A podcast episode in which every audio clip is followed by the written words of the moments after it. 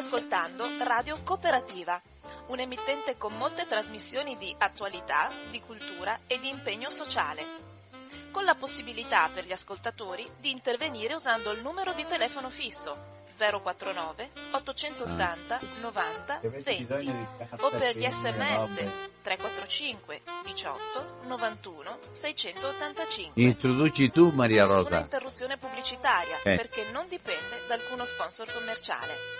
Radio Cooperativa si regge sul lavoro volontario di conduttori e amministratori e vive con la generosità di ascoltatori e soci che l'aiutano finanziariamente. Per farlo basta collegarsi al sito w w w punto radio cooperativa punto org, che contiene tutto quello che può essere utile per sostenerla. Oppure si può usare il bollettino postale con il numero centoventi ottantadue trecentouno, intestato a Informazione e Cultura, via Antonio da Tempo due, trentacinque centotrentuno, Padova. La frequenza principale è sui novantadue virgola sette megahertz. Buon ascolto!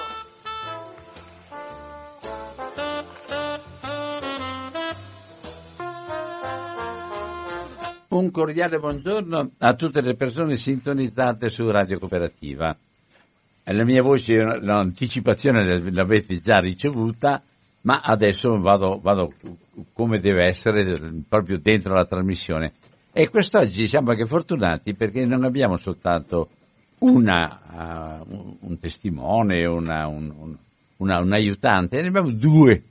E abbiamo a che fare con due donne, una la conoscete già da parecchio tempo perché è venuta più volte e si chiama Maria Rosa Vittadini. Maria Rosa Vittadini. L'altra invece è nuova e si chiama Tiziana Plebani. Tiziana Plebani. Naturalmente arrivano da Venezia tutte e due. E allora eh, Maria Rosa, tu sei già pratica di Radio Cooperativa, sì, anche sì. Una sostenitrice. Allora ci diamo una mano e parti immediatamente. Sì, noi qui vorremmo raccontare una cosa che sta succedendo a Venezia, ma devo dire che sta succedendo in moltissime altre città, anche italiane e anche in altre parti del mondo. Cioè l'idea di partire dal basso, di partire dalle idee... Ma che basso d'Egitto? Del basso, del basso, ma che basso? Inteso, inteso da quelli che vivono lì, da quelli che vivono la città, per capire come avere una prospettiva non di immediata eh, trasformazione, ma una prospettiva di lungo periodo dove eh, la città si riconosca, la città... progetti le sue trasformazioni, la città eh, trovi le ragioni dello, dello stare insieme dei suoi abitanti. Senti, questo è il sogno di sempre. Poi quando andiamo, quando andiamo a votare, a fare le scelte, eccetera, ci troviamo con non poche ma moltissime contraddizioni, ma comunque l'importante è che non ci sia nessuna rassegnazione. E, no, e, e non lasciamo andare le cose perché vanno male e si lascia tu, perdere. Tu mi rimproveri quando dico partire dal basso, però partire dal basso, eh, dentro questa parola basso non c'è nessuna eh, atteggiamento spregiativo. Ho capito basso, io. Basso significa largo, significa eh, la, la maggior possibile condivisione di gente che si ascolta reciprocamente e che progetta insieme e che progetta insieme e questo è quello che stiamo facendo a Venezia. Venezia è una città dove le divisioni sono tantissime, perché Venezia è una cosa, Mestre un'altra, Mestre una cosa, Marghera un'altra. Dentro a Mestre c'è eh, Chirignago, Zelarino, eh, Favaro, e ci sono tantissime realtà. Ognuna di queste ha caratteristiche sue, se tu non le metti insieme è il caos. E oggi siamo nel caos. Allora, part, part, allora si dà il caso, beh, anche l'universo è partito, dicono, è partito dal, dal caos. caos. Beh, poi facciamo questo... tesoro della lezione. No, no, no non, non, non, non entriamo nel merito. Non entriamo nel merito. Allora, no, no, ma è importante però, il, la, quando si sente la, la, necessità, la necessità, la necessità di non adeguarci e di non rassegnarci a tutto quello che in qualche modo va verso una distruzione generalizzata. E, e complessivamente oggi a livello globale abbiamo queste due forze antagoniste che si, si, si qualificano sempre di più, sia per quanto riguarda Tanto per dirvi, sabato prossimo a Milano ci sarà un grandissimo confronto proprio su questa globalizzazione completa eh, presa dalla Laudato Si' e, e, e, e collegata proprio a tutte le esperienze che ci sono in atto. È una cosa enorme.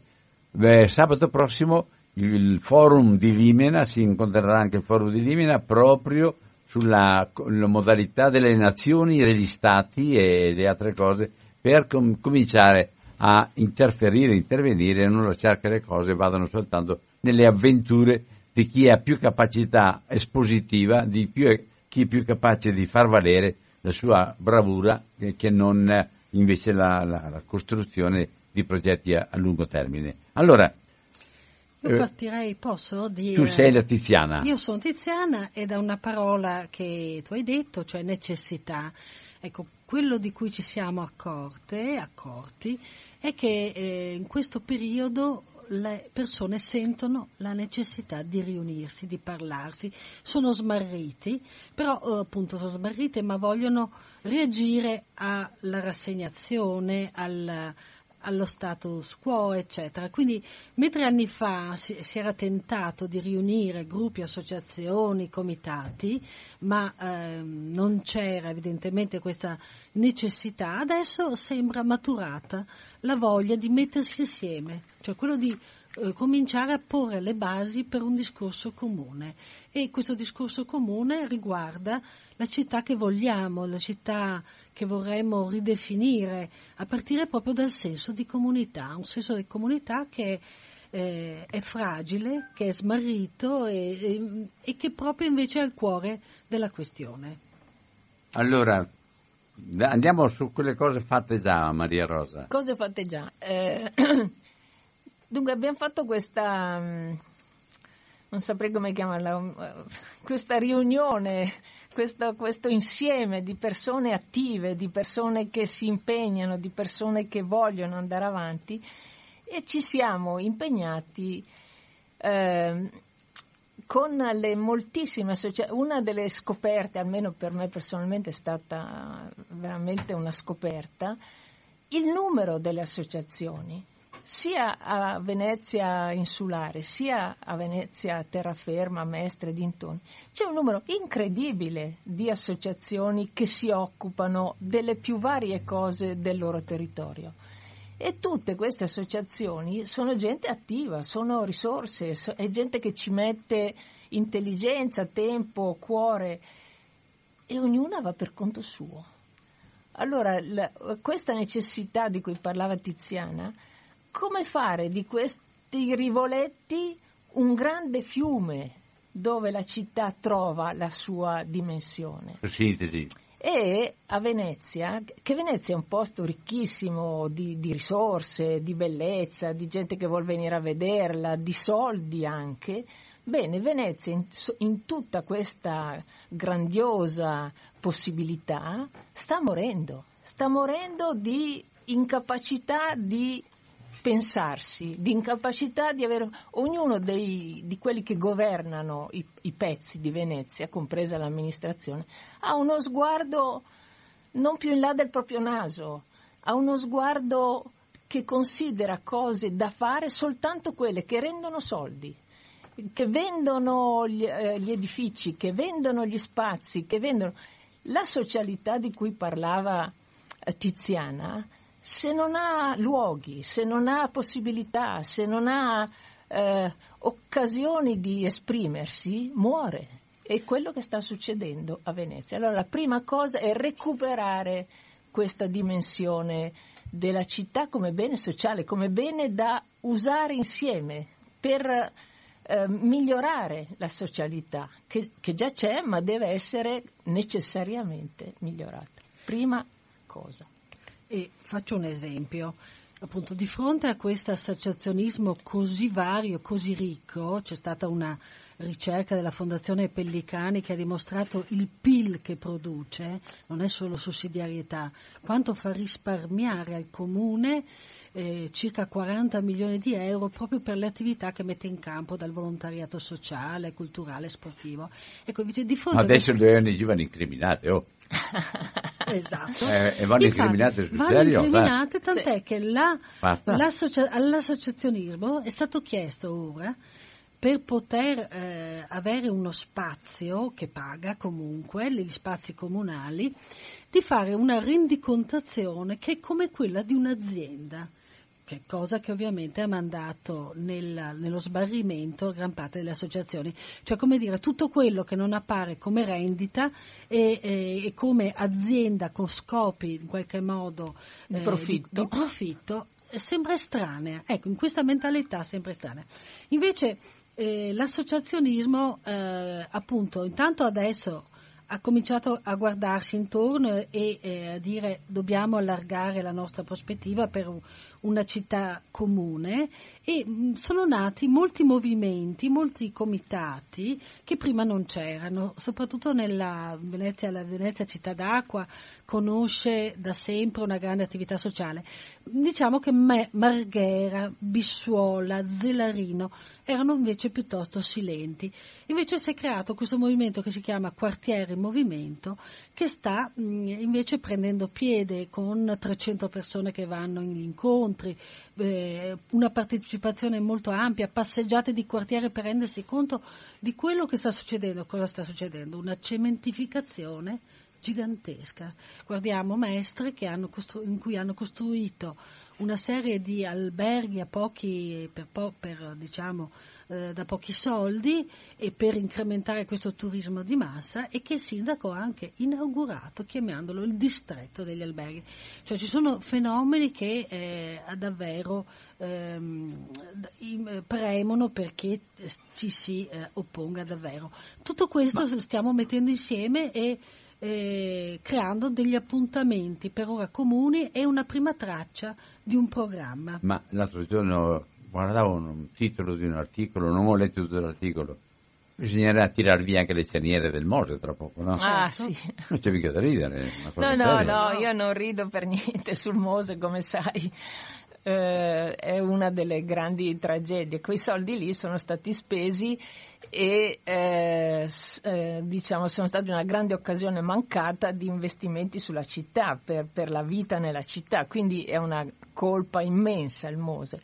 Ma quello di cui parla adesso eh, Tiziana, Tiziana certo. eh, uno dei problemi sicuramente mortali di Venezia è l'eccesso di turismo. Il turismo è una grande ricchezza, il turismo è un, una grande opportunità, ma nelle dosi massicce che si riversano su Venezia centro storico, e oggi grazie alla, a questo allargamento della turistificazione, lasciamela dire così, con gli alberghi intorno alla stazione di Mestre, sta coinvolgendo pesantemente anche Mestre. Anche a Mestre c'è eh, la rincorsa agli alloggi invece che in affitto per i residenti, nella trasformazione in case turistiche, in incremento dei prezzi degli affitti, e quindi eh, espulsione della popolazione ancora più in là, ancora più fuori. Quindi Mestre è coinvolta eh, ancora in misura minore di Venezia, ma sicuramente fa parte dello stesso problema di governo del turismo. Il turismo a Venezia è fatto di due componenti, tutti quelli che l'hanno studiato le hanno teorizzate abbastanza precisamente: quella che va negli alberghi, che sta, che viene a Venezia per interessi di qualche tipo, turistici, va a vedere i musei e che sta tre o quattro giorni e che ha un effetto sulla città, e quella che viene in un pomeriggio, eh, arriva, va a vedere San Marco e se ne va, che lascia quasi niente alla città e che però occupa tutti gli spazi, i vaporetti, i marciapiedi, si lava i piedi nei, nei, nei, nei canali, e che fa parte de, de, de, de, di quella pressione del turismo che rende la città invivibile, perché quando le callistrate sono piene di turisti non si cammina, non camminano i turisti, ma non camminano neanche i residenti che magari avrebbero bisogno di passare di lì. Quindi il conflitto vero tra eh, stare a Venezia come residenti e stare a Venezia come turisti è esplosivo. Che poi tira, tiri la, la, anche ancora la catenina e arrivi alle grandi navi subito. E arrivi alle grandi navi e arrivi a tutta la politica dei trasporti che è fatta per arrivare più in fretta a Venezia, per arrivare più facilmente a Venezia, per arrivare con meno vincoli. E percorrere anche nei canali più veloci. E percorrere, ma certamente il moto ondoso è un'altra delle, delle caratteristiche distruttive del movimento di Venezia. Allora, il sindaco ha promesso che eh, farà del, adotterà delle misure di contenimento, almeno di questa componente mordi e fuggi del turismo. E allora ha detto faremo la tassa di ingresso, faremo eh, la, la, I, tornelli. i tornelli al ponte. Già eh, c'erano i titoli dei giornali ieri. Tutto rimandato a dicembre, tutto rimandato a dicembre e, e all'anno prossimo. Quello che realmente il sindaco sta facendo sono le licenze per gli alberghi di, eh, Mestre. di, di Mestre, ma la vendita sistematica dei, dei palazzi storici, che in generale sono quelli che le associazioni usavano per Eh, radunarsi, invece adesso bisogna pure far soldi, e allora prendiamo gli edifici e li vendiamo. E cosa succede all'edificio venduto? Albergo, albergo, albergo, albergo.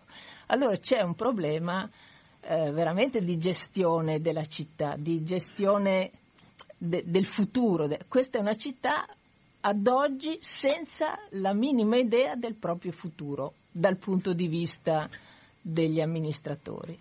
Poi c'è anche una questione ovviamente di come eh, i cittadini e le cittadine possono partecipare e orientare il governo della città, perché questo decentramento di, del potere e eh, che invece il nostro sindaco ha eh, smantellato. Prima c'erano le municipalità che avevano delle deleghe, e queste deleghe su alcune eh, questioni, il verde, eh, la cultura fatta dalle associazioni, dei, dei permessi, e invece ha ritirato le deleghe. Le municipalità non hanno più alcun, alcun potere, dunque mh, sono saltati anche i passaggi, diciamo, istituzionali con cui si poteva condividere parte delle decisioni. La città sta reagendo. Faccio il caso di l'orto botanico. L'orto botanico eh, che è stato un, uno degli orti più apprezzati in Europa eh, il primo Ottocento, con specie rarissime, poi eh, ceduto dal demanio a delle proprietà eh, e ecco, ultimamente eh, si è fatta viva, ma evidentemente perché l'amministrazione aveva dato loro qualche garanzia, un, eh, il, uno dei proprietari di una gran, grande catena alberghiera, per costruirci lì un ennesimo albergo. Devo dire, in questo caso la, la cittadinanza, dai vicini a non solo, ha raccolto velocemente firme, ha fatto un presidio, sono state fatte le assemblee. Per ora questa minaccia è stata bloccata. E eh, questo è uno del e si discute e si vuole discutere. Altra cosa, per esempio, altro esempio di come sta avvenendo questa ripresa dal basso, diciamo dal basso, insomma, dei cittadini, di alcune questioni sugli spazi, è l'ex ospedale Umberto primo a Mestre, un ospedale che è stato parzialmente abbattuto, doveva sorgere sempre da parte del comune con delle imprese, dei giard- un parco, delle unità abitative e quant'altro. Le, come succede spessissimo, queste imprese vanno in fallimento e eh, adesso questa quest'area degradatissima al centro di Mestre è andata messa all'asta. Ora eh, il comune vuole, di, vuole disfarsi della, della questione. Ovviamente cosa può nascere lì, e già si sa, di nuovo un iper eh, come dire un iper eh, centro commerciale, cose del genere. Ecco, anche in questo caso un comitato si è riunito, ha agito. Adesso questo ultimo consiglio comunale sono andati in tantissimo, il, il, l'amministrazione non si è fatta trovare, ma sembra che queste pressioni stiano modificando anche eh, come dire, la maggioranza.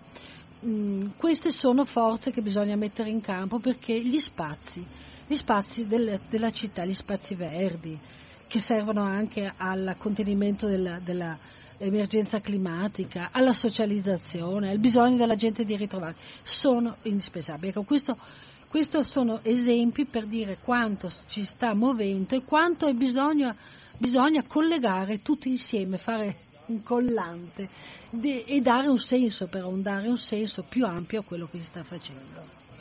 Eh, io però ho una piccola obiezione. A me sta, ehm, volevo chiedere intanto, da un punto di vista proprio dell'incontro e della messa insieme, di questo ritrovarsi tutti insieme al di là del titolo del, del, dell'associazione o d'altro, ma questo senso di appartenenza più largo, più importante. Ma come fermare tutto quello che in questo momento sta distruggendo questa, questa forma di vita?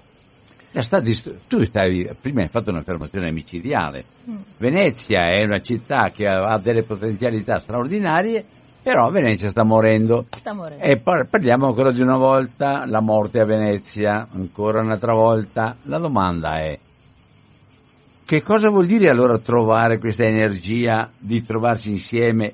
Perché voi avete espresso alcune cose, su alcune cose che non vanno fatte, ma le cose da fare? Dunque... Ehm... No, io faccio, faccio no, da no, Pierino. Hai fatto, eh. fatto benissimo, perché questo è proprio il quesito che ci siamo posti anche noi. Come facciamo a eh, trovare le cose da fare per evitare queste cose che non vogliamo che succedano? E abbiamo trovato dei, dei abbiamo applicato dei metodi che secondo me sono importanti, poi magari Tiziana torna sul metodo, ma eh, abbiamo ripreso, ti ricordi che abbiamo parlato qua una volta di Poveglia? Quell'isola, Poveglia, certo, Poveglia la, per la, tutti. La, sì, la, la, la, ecco, l'isola all'asta. L'isola all'asta. L'isola all'asta è ancora lì, eh, il demanio che è il padrone dell'isola ancora non ce la dà, ancora vuol farci affari eh, sconsiderati, perché comunque la domanda per quella roba lì non c'è, e quindi siamo ancora eh, sospesi nel nulla. Ma in questi anni di eh, Ma per caso Poveglia è destinata ad essere... Eh, messa sotto acqua? No, non sto sì, ridendo. Sì, no, no, no, tu, ri- essere, tu ridi tu, io no. Può essere, può essere, no, al momento no, ma se il, il, il cambiamento climatico farà crescere di cinquanta centimetri il livello medio del mare lì, va sott'acqua anche Poveglia. Ma noi speriamo no, perché speriamo che si riesca a fare politiche contro il cambiamento climatico che non portino a quella, e, e, e in tutto il mondo si stanno facendo. Il cambiamento climatico non è una maledizione ineluttabile, bisogna mettersi di buon, di buona lena e contrastare, come dice Greta, ma come dicono tutti gli esperti che si occupano di questa roba, è la renitenza dei governi che è incredibile. Bisogna cambiare i governi, lasciami dire in modo chiaro il come. Per quanto riguarda la, la, l'altra città possibile, eh, Poveglia la, la cito solo perché eh, Poveglia ha avuto, eh, contrariamente a molte di queste associazioni, una capacità di mettere in pista dei metodi di Eh, consulta- di decisione comune, cinquemila associati a Poveglia, metodi di decisione e di partecipazione alle decisioni con il massimo della partecipazione, con il massimo della democrazia, con il massimo della trasparenza, con il massimo della capacità di attivazione di tutti. Allora questo abbiamo eh, traslato da Poveglia all'altra città possibile, e la prima Uh, cosa che abbiamo fatto è stata questa grande manifestazione, non a caso al Vega. Sai dov'è il Vega? Il Vega è questa area industriale di, di Marghera che si sta trasformando, ci sono, c'è Ca' Foscari che si è già uh, trasferita lì, ci sono dei capannoni eccetera, e delle zone di, dei grandi capannoni per fare convegni. Allora il Vega è a metà strada tra eh, la, la città storica insulare e Mestre. Allora abbiamo fatto lì la prima riunione, la prima assemblea pubblica sull'altra città possibile, ed è stata una cosa grandiosa. Sono venuti in quattrocentocinquanta persone a discutere intorno ai tavoli di che cosa gli sarebbe piaciuto cambiare, di che cosa è fatta, come dici tu, la città futura, la città che vogliamo. Ed è stata veramente una, eh, una cosa inedita. A, a Venezia non era mai successa, e ha dato risposte sintetiche, approssimate, ma ha indicato un cammino che adesso stiamo continuando. E soprattutto, io credo, da tuoi prima Bino hai detto rassegnazione, ecco, quello che noi vogliamo contrastare è appunto la rassegnazione, il, la sfiducia, ecco, e questo incontro ha invece riempito, io credo, di grande gioia, cioè allora la fiducia del lo stare assieme, il piacere di stare assieme, cioè fondarsi sulla socialità e sulla partecipazione, e come?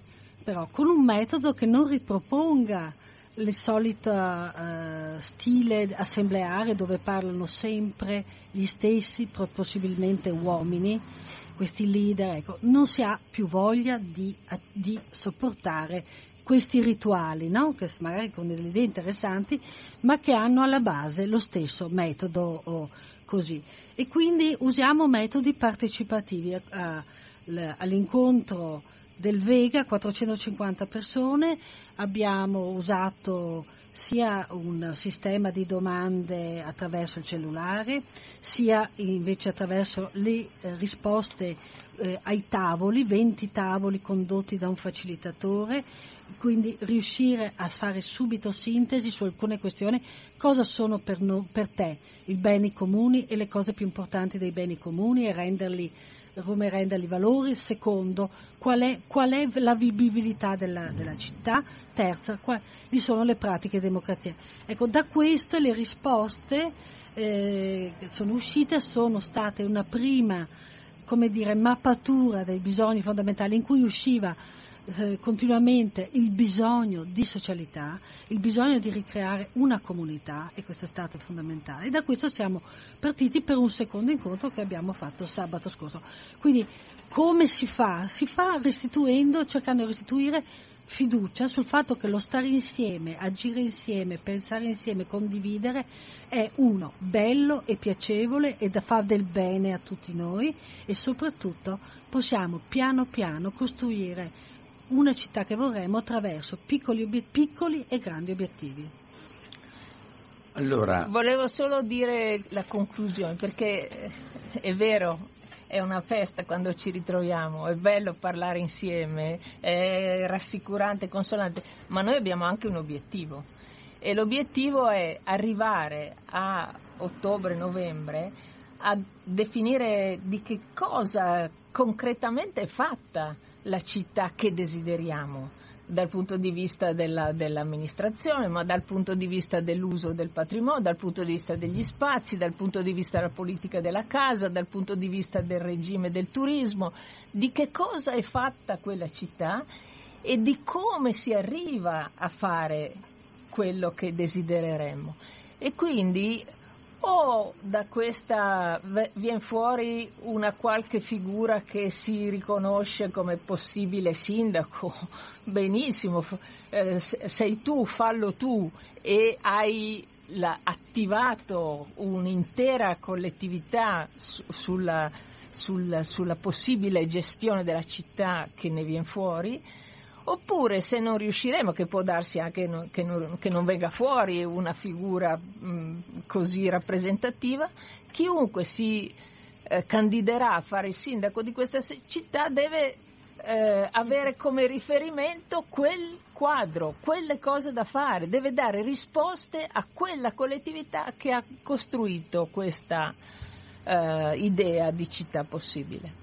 Questo è lo scopo. Quindi creare una forza autorevole che possa ma dialogare. Ma voi pensate che sia possibile, diciamo, non una coalizione civica, quanto piuttosto una uh, capacità di governo collettiva eh, programmata e che riesca a superare gli interessi che sono in atto in questo momento?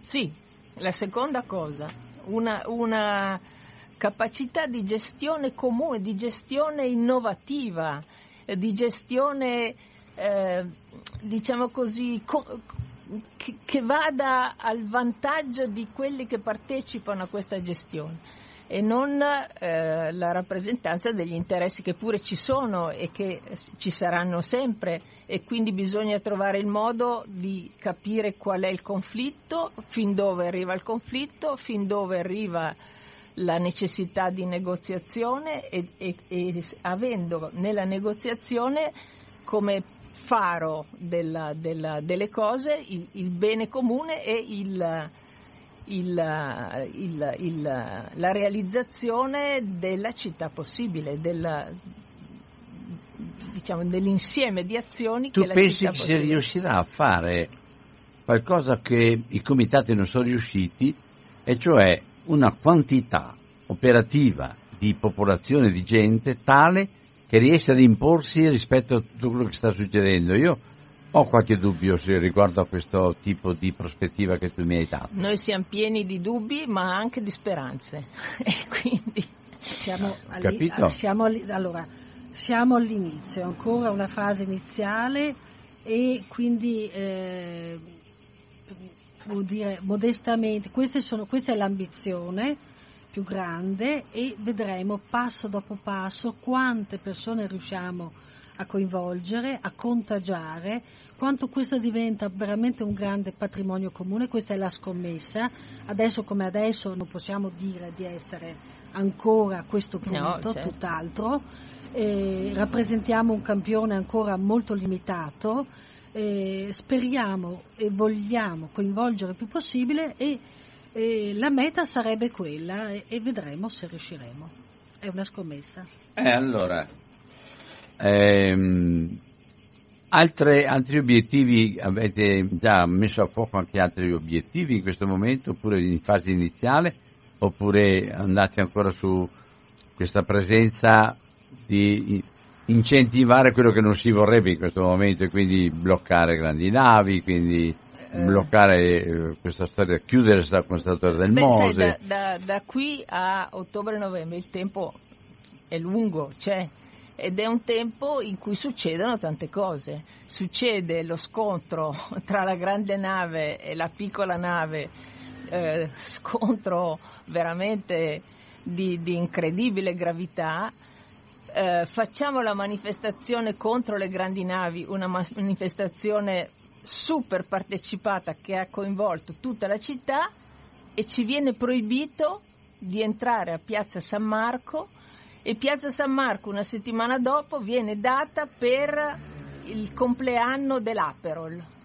Allora, eh, sono cose che nel momento in cui le dici e costruisci la critica incredibile su queste cose, è, è, un, è una strategia di attivazione, di eh, nuovi adepti alla partecipazione alla città possibile. E quindi questa è la... la La, la, l'attenzione continua a questo tipo di cose.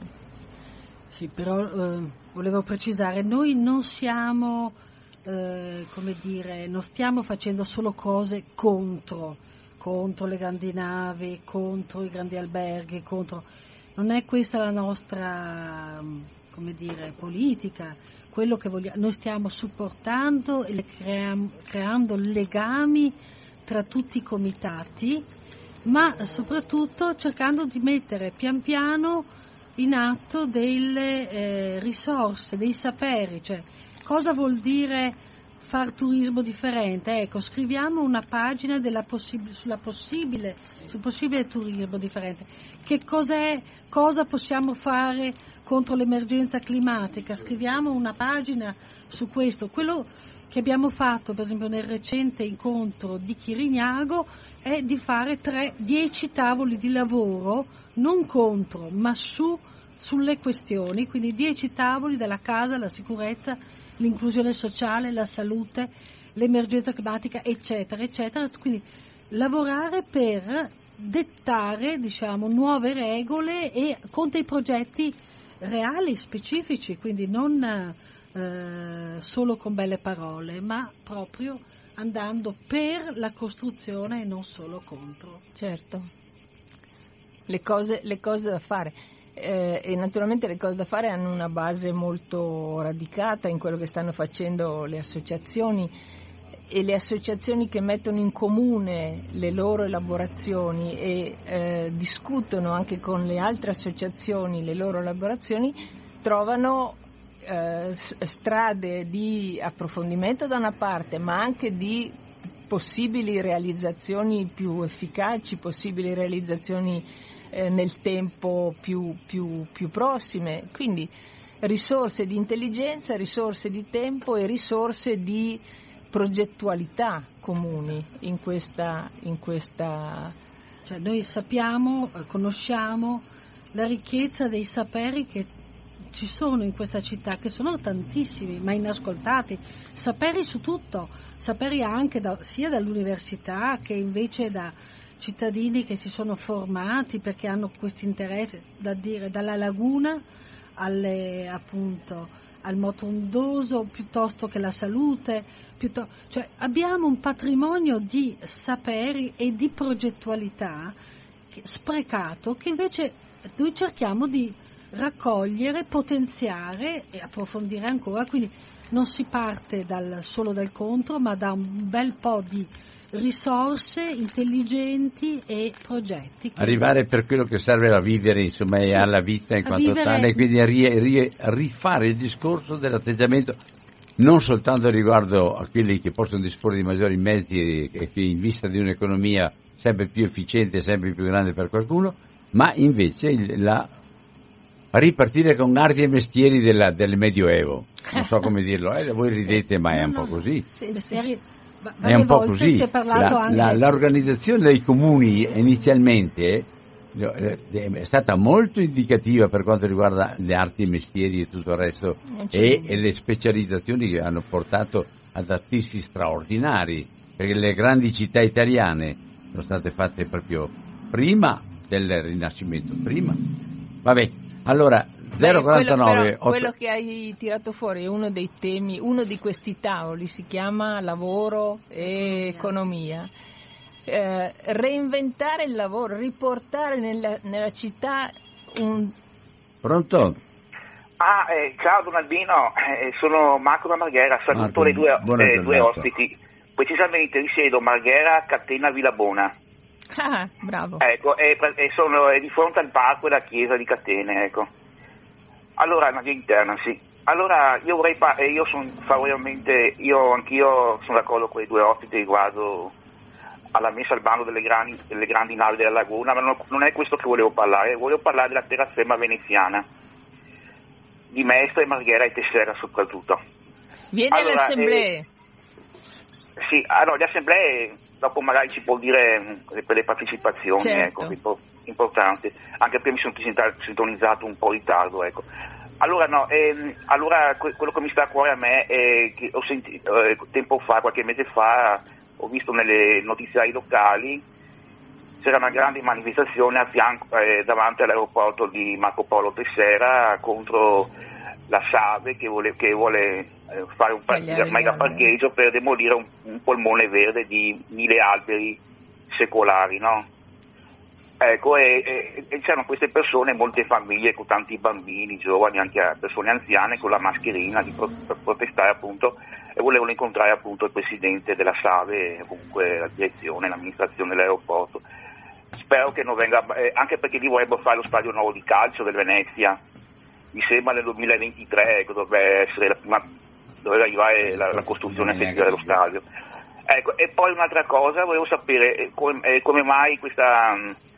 in via Camarcello, dove c'è la sede regionale della C G I L, sotto la rampa Cavalcavia c'è questa grande catena di alberghi, c'è continua questa cubatura di cemento, è una cosa impossibile veramente, la città si sta non solo degradando ma imbruttendo sempre di più. E poi quel deposito, quel deposito, tutti quel deposito della C G I L che è stato smantellato, come mai hanno costruito un ipermercato eh, come la... la rispa- come si chiama la Rispano, eh, eh, eh, potevano costruire non so, una biblioteca, un teatro, qualcosa di interessante per la popolazione. E infine le vaschette a Caimigliani, nei pressi della, della via Fratelli Bandiera, zona petrolchimico. Allora, eh, le vaschette sono state abbattute delle, delle, dei condomini, no? E lì sedevano, mi sembra ancora qualche casa, c'è ancora qualche abitazione, le prostitute, piccoli spacciatori qua. Insomma, persone che hanno difficoltà, gli smandati, ecco. Come si può trovare le soluzioni abitative per queste persone che escono dal carcere? Vi ringrazio. Bella, un bel elenco di temi, tutti eh, assolutamente da, da assemblea e da proposte, e da proposte e da attenzione della, non solo del mondo associativo, ma di quelli che abitano, eh, abitano lì e che eh, condividono gli stessi problemi. Certo che avere la prostituta sotto casa non fa piacere a nessuno, ma eh, il, il tipo di politica abitativa di m- mandare alla periferia quelli che non vogliamo, oppure di dire questi no e quindi eh, ridurli alla strada, non migliora le cose. Allora eh, la, tutta la politica su le case popolari, l'attribuzione di case popolari, il costruire non solo alloggi ma modalità di lavoro, inclusione sociale, ehm, cultura, eh, strategie collaterali alla casa. Anche quella signora lì che, che vende il suo corpo perché non sa cos'altro fare può trovare delle altre eh, m- meno per lei stessa eh, faticose modalità di, di vivere, se ci mettiamo insieme, se questa è una politica che condividiamo, su cui spendiamo le nostre risorse di tempo, di, di voglia, di socialità, come diceva prima. Aggiungo una cosa, allora, sul discorso degli alberghi. Allora, c'è stata appunto una grande manifestazione fatta contro il distretto degli alberghi. Tuttavia, ecco, bisogna ricordare, eh, non si sa bene ancora questa proprietà di chi è, di chi è tutta questa, di questa zona. Comunque certamente sappiamo che il sindaco, questa amministrazione, ha favorito e non ha contrastato, tant'è che è andato ad inaugurare. Ma c'è da dire anche questo, che eh, ci sono dei processi culturali che anche i cittadini e le cittadine devono fare, perché alcuni cittadini all'inizio hanno guardato a questi alberghi in senso positivo, sia per un guadagno, aprire dei bar, vedere eh, una... Siccome la zona della stazione di Mestre è una zona piuttosto malfamata, degradata, prostituzione, to- tossodipendenza, era in mano un racket eh, di extracomunitari e tutte quelle robe lì, come dire, parte del- delle persone hanno pensato che fosse un'opportunità. Ora, eh, ahimè ciecamente, ma hanno pensato di poterci sia guadagnare che di poter vedere l'area eh, risanata. Ora invece si capisce che ha reso bruttissimo quel, quella zona, l'impatto urbanistico è orribile, non ha creato qualcosa di nuovo. Sì, certo, forse eh, c'è più movimento e quindi la zona è sotto controllo, ma come dire, dobbiamo anche pensare che eh, come per il turismo, come per tutte queste cose, c'è una responsabilità di tutti noi. Se non cambiamo il modo di pensare, che turismo è più facile se noi montiamo su una grande nave, se, se deleghiamo qualcuno alle agenzie di portarci in giro, se andiamo benissimo in un albergo perché costa poco e, e tutte queste cose qui, ecco, così non ne veniamo fuori. Ora i cittadini sono accorti, uno, che non, è, non succede questo, ma che cosa succede? Che invece i trasporti sono in collasso, già adesso che solo una parte è stata inaugurata, non ci si può più muovere perché ci sono, c'è una quantità di, turismi, ah, di turisti anche a Mestre che impedisce alla gente di prendere l'autobus normalmente o il tram, e non ha creato un indotto vero, ha creato solo una grande concentrazione di cemento e di, eh, e di turismo, di turismo mordi e fuggi. Allora, sempre zero quarantanove. Mi pare che sia una telefonata. Pronto? Eh, buongiorno, parla Marco di Marco Mestre, saluto le ospiti.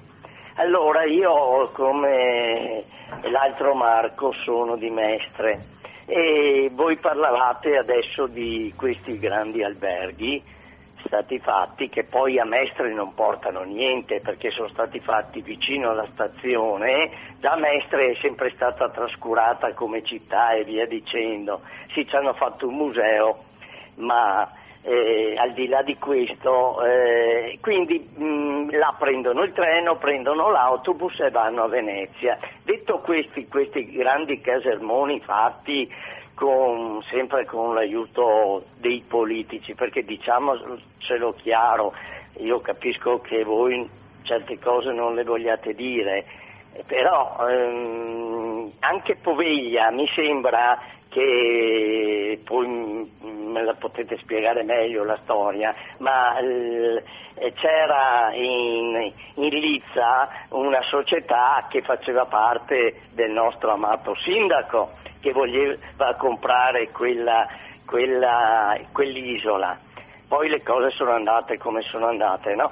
Ma al di là di questo eh, parlava dello stadio il, il eh, Marco che ha telefonato prima, dell'aeroporto e via dicendo, ma i Pili, eh, i Pili è quella zona, per chi non conosce eh, Mestre Venezia, attaccata alla laguna, è stata comprata dal sindaco per una pipa di tabacco.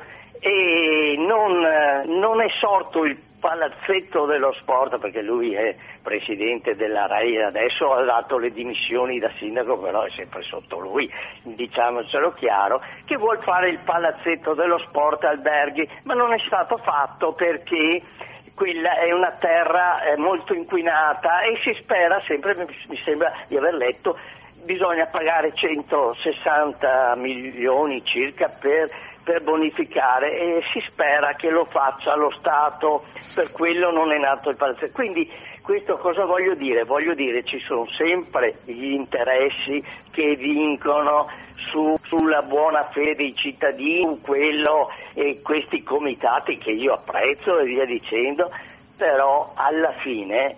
Eh, purtroppo eh, contano gli interessi politici, perché la gente gli interessa poco eh, di, di, di, di, di, di del, cioè a me interessa di avere una città vivibile, però alla fine guardano il partito. Io vi saluto e non so se voi vogliate aggiungere qualcosa per sbilanciarvi un poco. Buona giornata, grazie. No, se, se vuoi posso darti del tu. Se vuoi la storia di Poveglia, quando abbiamo fatto il primo, eh, il, il demanio aveva ehm, detto che attendeva le manifestazioni di interesse, e noi abbiamo mandato una manifestazione di interesse per una certa cifra.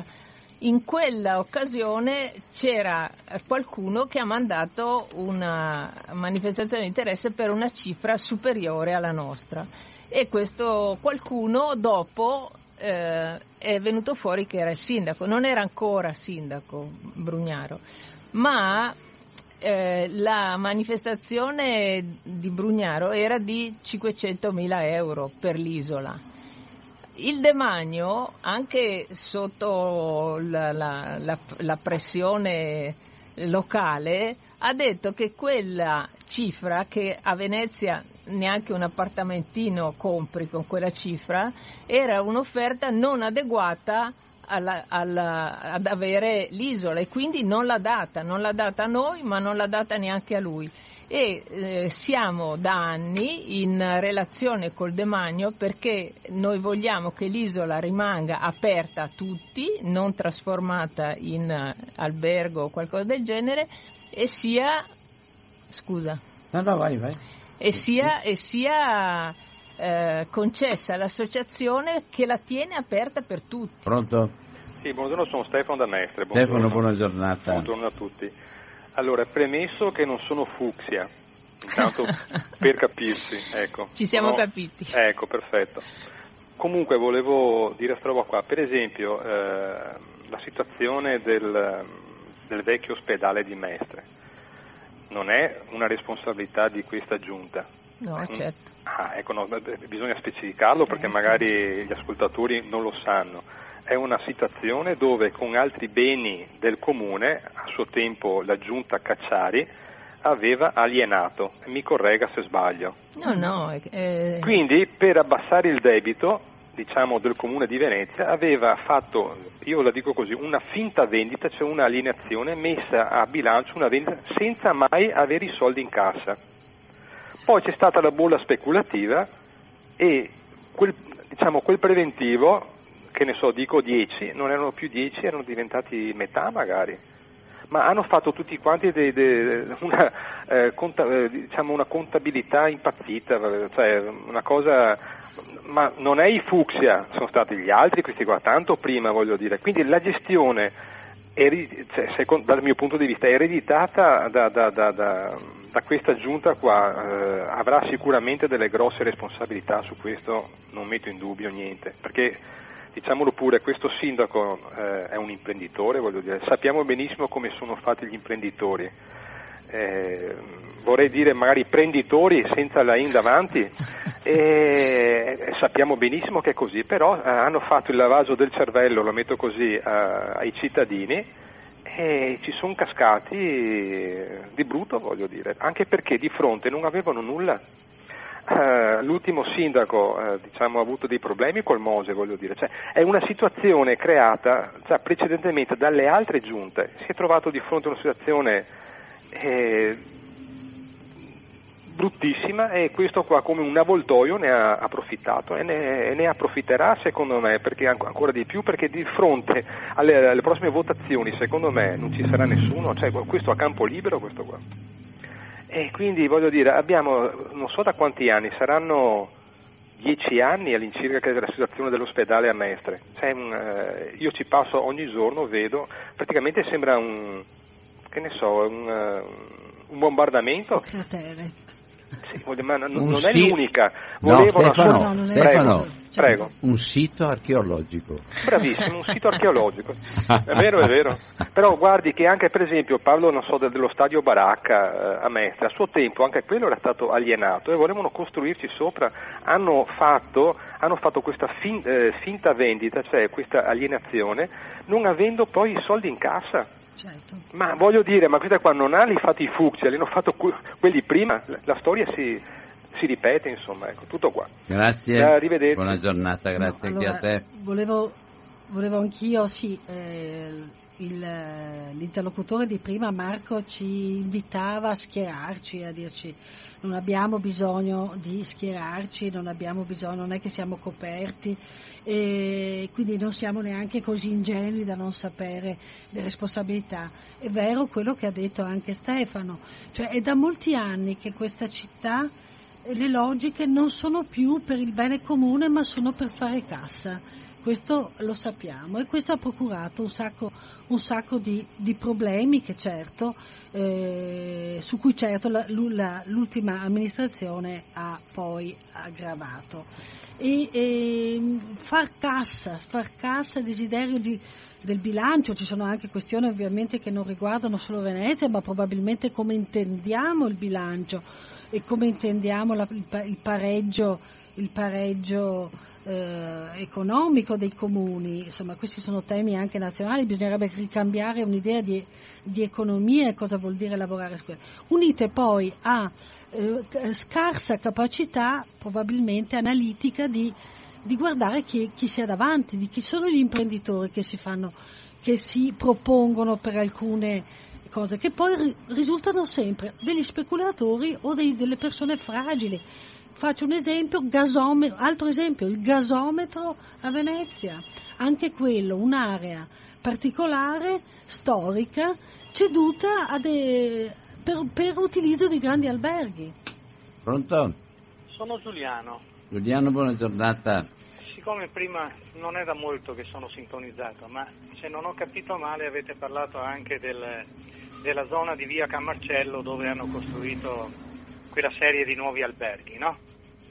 Io abito a ottanta metri da quella strada lì, e bisognerebbe prima di tutto immaginarsi o sapere cos'era quella strada prima che costruissero questi alberghi, cioè una strada abbandonata al più pessimo degrado, dove dominavano e Pantegane, dite de brutto, perché l'ex Vempa abbandonato, l'ex zona del, dell'Agenzia delle Entrate vuoto abbandonato, dall'altra parte c'era un deposito di rotami di ferro abbandonato e tutto il resto era abbandonato.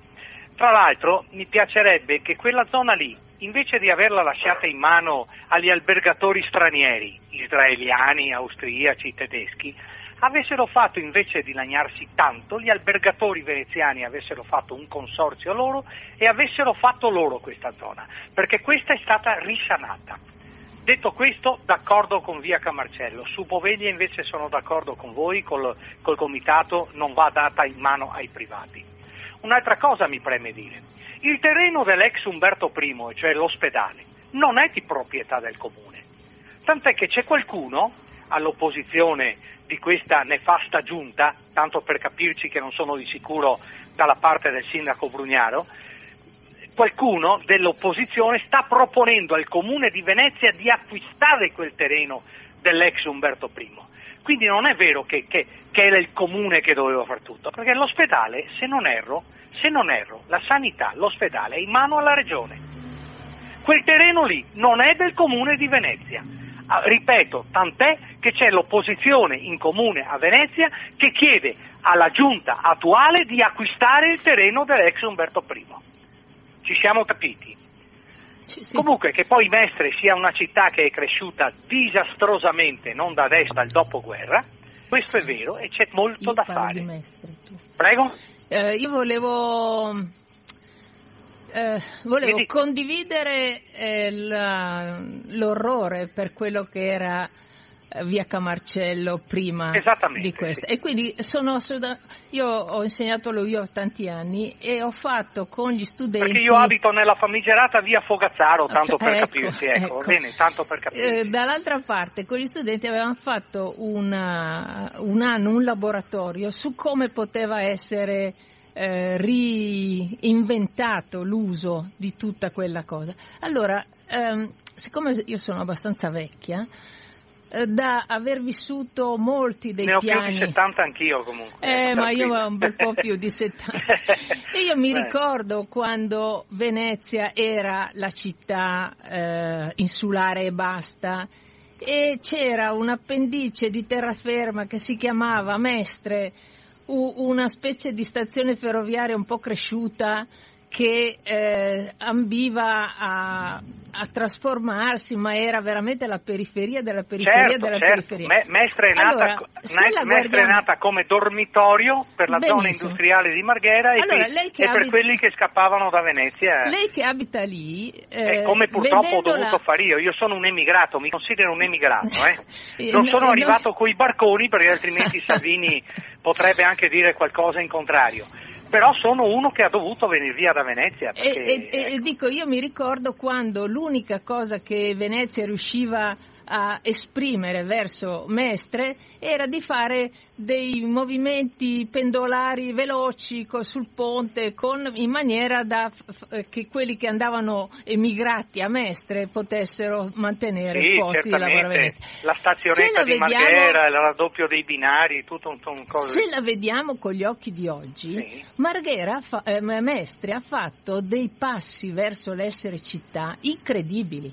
È diventata, non dico una città bella, ma è piena di potenzialità, di posti interessanti, di eh, ma sono perfettamente d'accordo con lei. Allora, però, eh, se è perfettamente d'accordo con me, mi lasci dire, sì, no, no, le lascio dire sulla, sulla, in qualunque altra parte della, della, della, di Europa, direi, forse Italia anche, la eh, straordinaria occasione di avere il deposito abbandonato, il capannone che non c'è più, la cosa, il, la, il terreno eh, no, non utilizzato, sarebbe stata per Mestre l'occasione di una magnifica piazza della stazione, come hanno tutte posso, le grandi posso, città. Mi, mi permette, poi metto giù perché giustamente eh, eh, lascia eh, spazio eh, anche gli eh, altri. Mi conceda un attimo una sì, cosa. Le dico solo un'autentica, solo un un'autentica cosa che io non ho approvato assolutamente. Eh. Non aver permesso la costruzione del grattacielo di Pierre Cardin. quella è stata una cosa obbrobriosa, non voluta da, da, dai veneziani, ma forse da Roma, perché dava fastidio, perché avrebbe bonificato una parte di quella zona industriale di Marghera che non c'è più, in cui si sono solo ridotta come era via Camarcello in precedenza, e avrebbe fatto qualcosa di interessante, avrebbe dato molto lavoro, compreso alle aziende di Murano, perché Buono. Se non vi dimenticate, Cardin aveva fatto gli accordi con le aziende vetrarie di Murano per la fornitura di tutto quello che fosse in vetro per quella costruzione. Grazie. E lì c'è stato qualcuno che non ha voluto che quella costruzione, perché le dirò di più, Venezia dà fastidio. No. Vi auguro una buona giornata. Grazie. Anche a lei. Anche Adesso a lei. Finisci tranquilla, meglio quello che stavi dicendo. No, eh, in, in queste altre più lungimiranti situazioni di città, che cosa avrebbe fatto un'amministrazione di una città in formazione che ha tutte queste possibilità? Avrebbe fatto un concorso di idee per la grande piazza, per costruire anche con nuovi edifici la grande piazza, per avere reddito e mettere lì attività nuove da posto centrale della città, e avrebbe eh, diciamo così colto tutte e due le eh, così invece abbiamo una speculazione forsennata con attività che non avrebbero dovuto stare lì, e abbiamo perso una grande occasione per trasformare Mestre in una vera città, un, una brutta storia. Io ricordo che nel, eh, nei sussidiari dei miei anni, quindi anni fa, Mestre, quindi parliamo di quaranta cinquanta anni fa, cioè, eh, era presentata come la città che aveva la quota di verde più bassa in tutta Europa. Ora, negli anni passati, le, le amministrazioni precedenti si sono sforzate di rendere effettivamente Mestre una città più bella, più gradevole, ed è stata fatta, il centro pedonalizzato e tutto qua. Adesso di nuovo torniamo al fatto che la, è la città che rischia di avere la quota di cemento più elevata forse d'Europa, quindi tutta quell'area lì che è stata fatta, quindi si è davvero degradato. Poi eh, il, è vero che era una zona di non solo pantegane e eh, come dire di degrado igienico eccetera, ma l'abbiamo detto, attorno alla stazione eh, i problemi erano di vario, di vario genere, ma la, la soluzione non è certo il cemento. Quindi eh. io avrei una domanda però, sì. Fino a questo momento qua io... sento che esiste, in quello che avete detto, una visione, esiste anche una possibilità di aprire ancora dei giochi. Non ho sentito però con forza ancora il, il problema del cambiamento climatico. Cioè, io credo che oggi va rivisto il nostro modo di vivere, non tanto perché più va, va coltivato il bello, va coltivato, va coltivato tutto quello che, che ci dà, ci dà respiro, ci dà, ci dà, ma il problema del cambiamento climatico a Padova, per esempio, le, tutto il programma che c'è in questo momento ha la preoccupazione del cambiamento climatico, ma la progettazione rimane ancora quella economica. Non so come cosa ne pensiate, e anche in quello che avete detto c'è sì una diversità, ma è una diversità prospettica, una diversità di un architetto come sei tu, non so. eh Eh, noi su questa questione del cambiamento climatico scontiamo anche a livello nazionale e anche regionale veneziano, scontiamo un ritardo assolutamente evidente, ma in questa assemblea che ti dicevamo eh, c'è stato un segnale di grande speranza. Uno dei temi era quello dei beni comuni. Beni comuni intese come quei beni in cui la collettività si riconosce, se ne fa carico, prende, eh, assume responsabilità di gestione. Bene, i beni comuni che sono stati identificati come meritevoli di avere questa attenzione sono tutti beni ambientali. Sono i beni del verde, sono i beni del parco, sono i beni della laguna, sono tutte le componenti naturali che servono a... Eh, domare a, a, a diciamo così una, a gestire eh, la riduzione delle ma, emissioni di C O due, scusami, e quindi il cambiamento ma è bene climatico. Comune per esempio l'aria a Venezia, che aria c'è?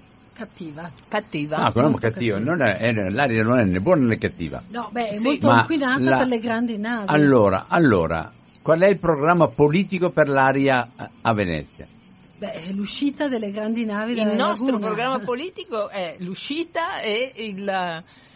tutte le cose che vanno fatte per risanare l'aria, che sono il riscaldamento domestico, la politica energetica, il modo quanto di terreno, quanto terreno a Mestre, a Marghera, le altre zone dove c'è terreno, perché a Venezia fatica a parlare di terreno, ma quanto terreno è inquinato o avvelenato nella zona? Moltissimo, ma lasciami dire una cosa sull'aria.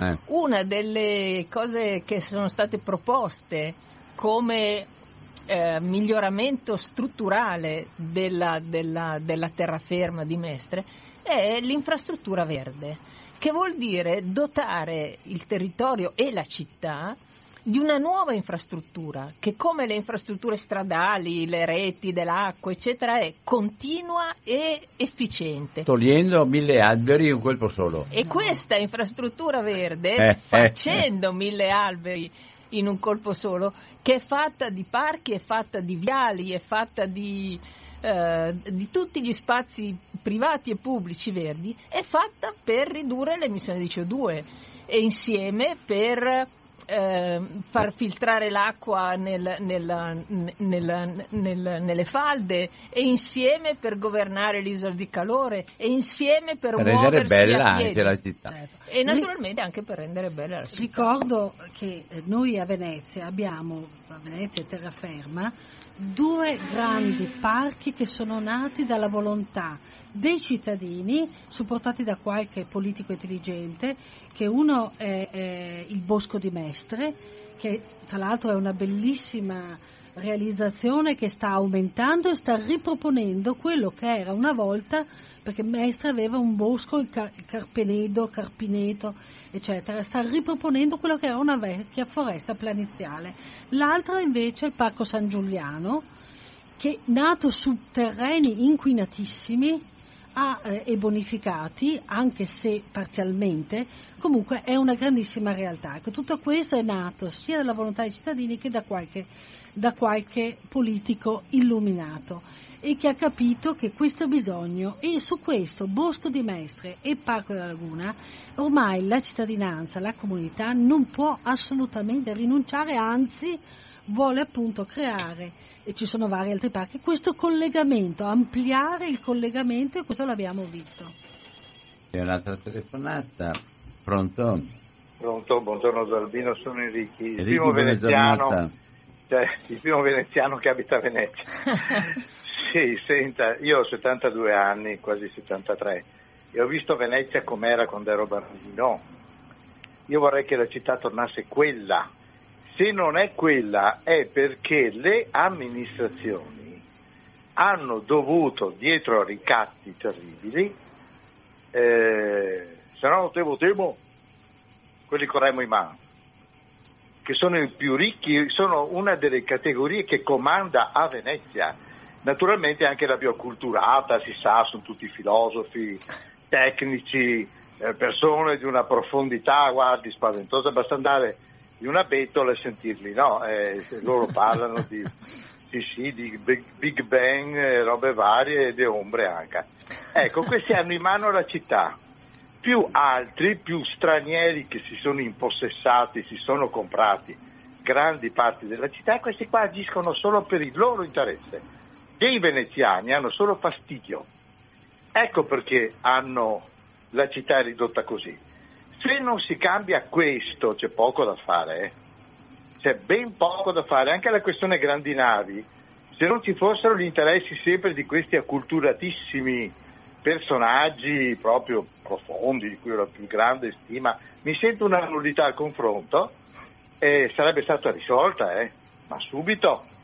Ma siccome questi premono, premono, eh, la città va a morire. Io l'ho sempre detto, l'interesse privato porta a distruzione, porta a male, non porta bene. Non c'è niente da fare, questo è il principio di base che si deve ricavare dall'analisi delle situazioni, perché poi correre dietro i problemi mi sembra uno che è stato accoltellato con centoventi coltellate, con lì dietro con dieci cerotti. Non glieli chiudi tutti, non glieli chiudi tutti i buchi. Grazie. C'è niente da fare, bisogna cambiare, bisogna uccidere l'accoltellatore. Va bene? Grazie.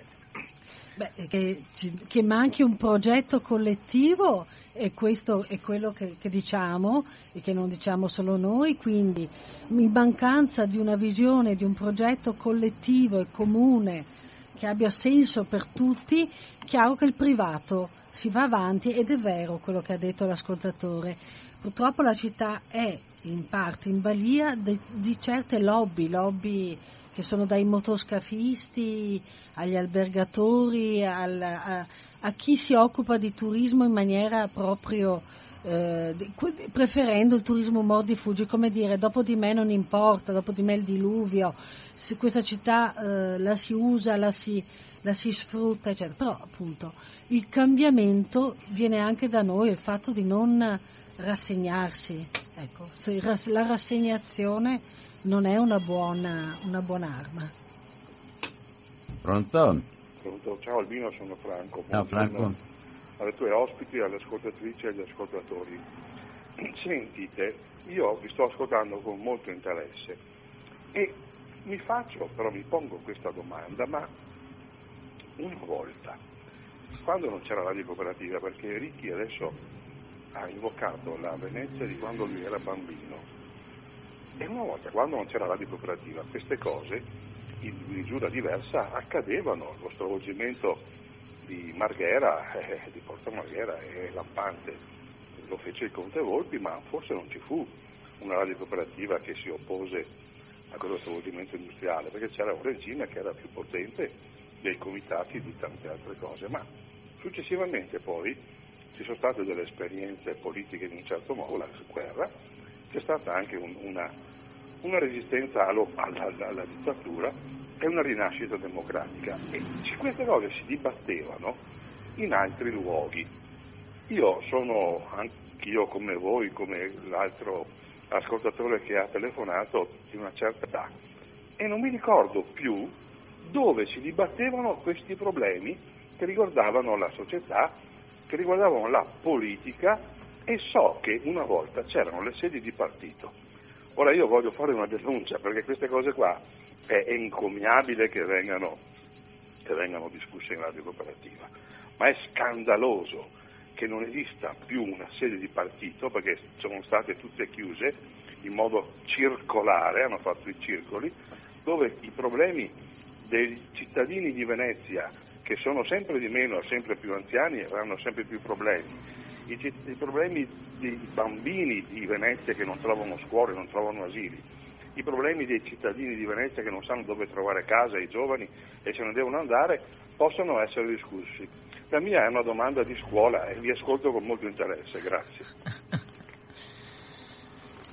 Va, eh, allora io condivido questa analisi che dice che tutti i punti eh, dove era possibile la discussione, quindi dove si formavano le, le idee sul che fare e si misurava il consenso su questo che fare, sono sparite.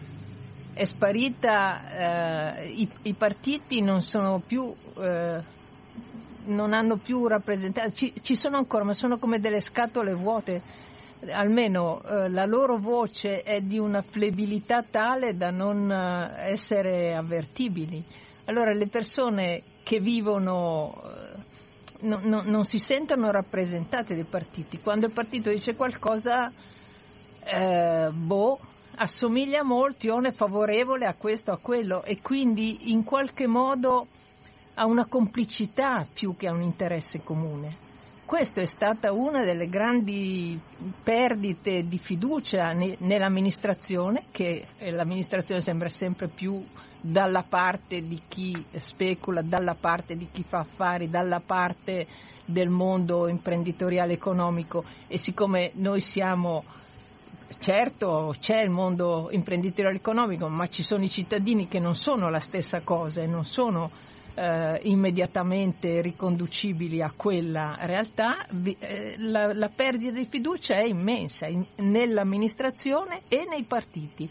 Allora la fiducia dove possiamo riporla? Nella buona fede di quelli che si associano, nella buona fede di quelli che tentano di fare, nella buona fede di quelli che eh, si attivano e attivano gli altri per esserci, per cambiare le cose, come ad esempio quello che stiamo cercando di fare noi. Non so se ci riusciremo, ma questa è eh, la, la, l'ambizione che proprio le tue domande eh, suscitano. Pronto? Sì, buongiorno, sono Manuel. Manuel, buongiorno a te. Ah, niente, stavo pensando, interessante la domanda che ha fatto Franco, però credo che rispetto a una volta sia cambiato il mondo, appunto i partiti eh.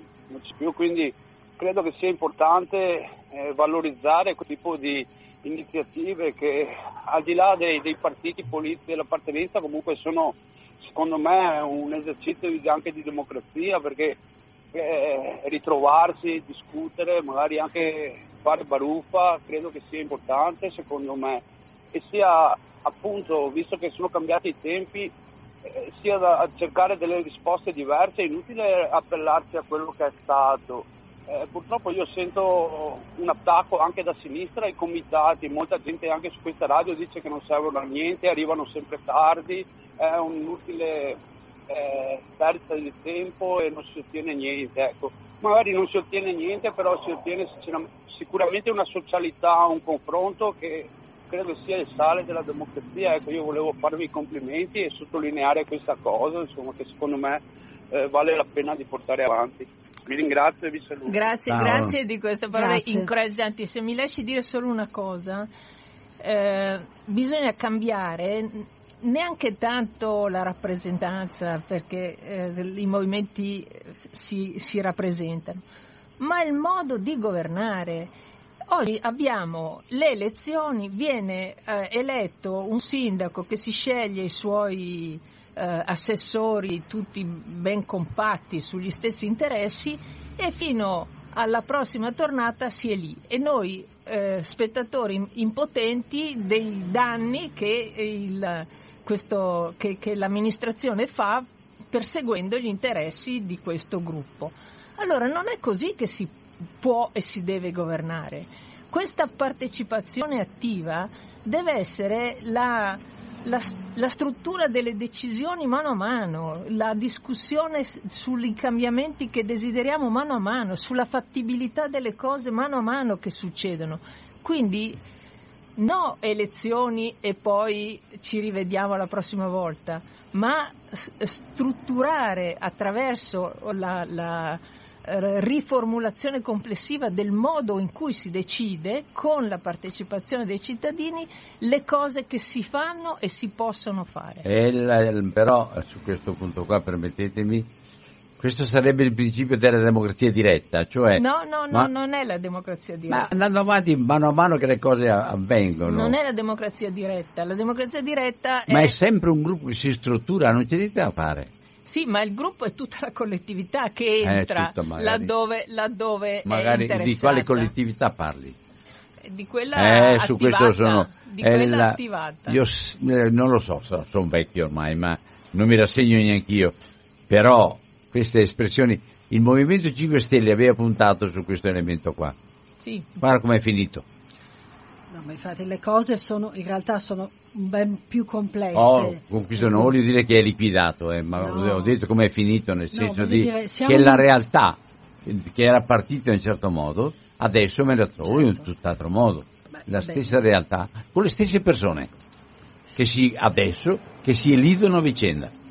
Sì, era una democrazia digitale però, che è una cosa un po' diversa, poco, non è, non è poco, poco relazionale ma e con un centro era per, occulto, la, era per la partecipazione. Beh, insomma, no, comunque io credo che le cose siano davvero complesse, siamo anche in un momento di transizione, perché la democrazia rappresentativa c'è ancora, non è forse neanche nemmeno da augurarsi che, che sparisca, sparisca.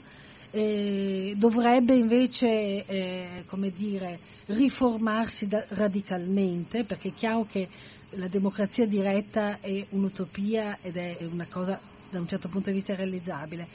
Quindi eh, non c'è da augurarsi che fallisca, ed è un peccato, come diceva eh, l'ascoltatore di prima.